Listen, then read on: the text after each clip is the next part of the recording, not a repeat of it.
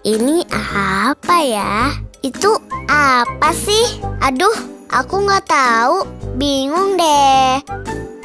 Shh, daripada bingung, yuk kita dengerin ensiklopedia anak hari ini.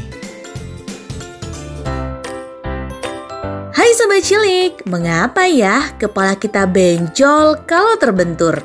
Jadi, di bawah kulit kita ada banyak pembuluh yang mengalirkan darah. Jika kepala kita terbentur, beberapa pembuluh darah ini pecah.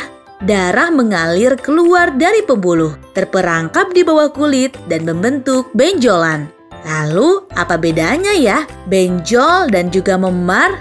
Ternyata, terjadinya memar ketika kita terbentur keras pada suatu benda.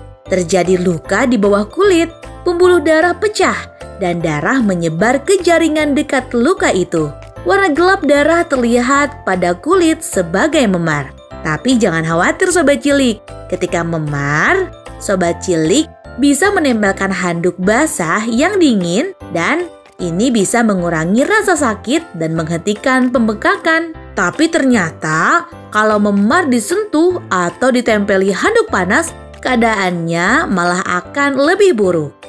Nah, sekarang Sobat Cilik jadi lebih tahu dan tambah pintar kan? Makanya, dengerin terus ensiklopedia anak di Breakfast Club 99,2 FM Mom and Kids Radio.